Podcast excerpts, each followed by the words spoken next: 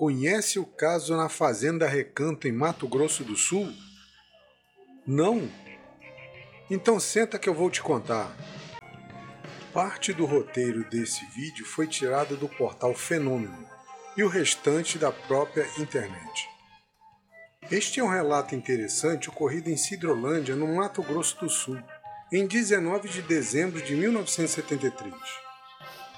O senhor João Rodrigues Terra com 25 anos na época, fazendeiro conhecido, e seu fiel ajudante, o Djalma da Silva Fax, na data com 22 anos, estavam transportando madeira em sua picape da fazenda Cavorá para a fazenda Recanto, as duas de sua propriedade. E por volta das 21 horas, eles estavam na estrada de terra que liga as duas fazendas, indo em direção à fazenda Recanto, quando observaram uma estranha nuvem iluminada bem na frente da caminhonete, obrigando a eles pararem. A nuvem desapareceu e surgiu um objeto grande, que estava a uns 30 metros de distância deles. João, curioso, saiu do carro e Djalma o acompanhou e ficaram observando. Ele flutuava a um metro do solo, sem fazer barulho nenhum. Era todo iluminado na cor laranja, meio ovalado e com mais ou menos 12 metros de diâmetro. Tinha uma espécie de calota em cima e outra embaixo. O disco voador emanava uma luminosidade que alcançava 300 metros de raio, parecendo o dia. Em seguida, a luz diminuiu e só ficou o disco iluminado.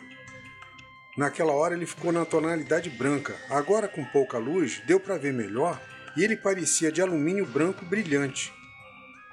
O disco então começou a fazer um jogo de luzes, mudando de cor e intensidade constantemente, com isso, João e Djalma perceberam um vento bastante frio que vinha da área do disco. Então resolveram entrar na caminhonete outra vez. João tinha deixado ela ligada, mas quando entrou ela estava desligada e não conseguia fazer ela pegar. Nenhuma luz do painel acendia, mas quando o disco voador mudou de cor para o azul, o carro pegou e João saiu, mas o veículo não desenvolvia velocidade mesmo acelerado. João continuou o caminho para a fazenda Recanto em baixa velocidade e o disco acompanhando ao lado direito da caminhonete mantendo uma distância de 30 metros do veículo. Djalma, que estava no banco do carona, conseguiu ver com detalhes o disco e disse para o João que tinha uma silhueta de pessoa de baixa estatura lá dentro. O disco acompanhou o carro do João por uns 10 minutos e eles já tinham andado 400 metros naquela baixa velocidade. E quando estavam a 200 metros da sede da Fazenda Recanto, o disco voador se afastou em grande velocidade, passando perto da casa de João em direção ao sul. Só neste instante é que o carro voltou ao normal e eles conseguiram chegar mais rápido na fazenda. Então descarregaram a caminhonete, sendo que João estava com os olhos todo ardendo, como se estivesse perto de alguém com solda elétrica. Deve ter sido pela forte luminosidade do objeto no início da observação.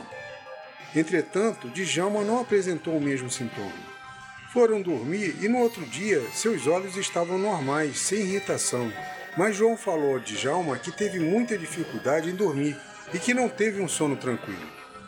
O disco voador não deixou marcas, mas a bateria da caminhonete, que estava nova, com apenas dois meses, teve de ser trocada.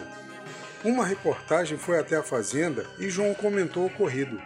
E a matéria saiu no jornal O Dia do Rio de Janeiro em 1 de janeiro de 1973. Este é um caso pouco conhecido, mas com detalhes importantes do avistamento, fazendo parte da casuística do Mato Grosso. Se conhecia ou não este relato, comente e divulgue. Se gostou do áudio, me siga aqui no Spotify e se inscreva no meu canal do YouTube. O link está na descrição.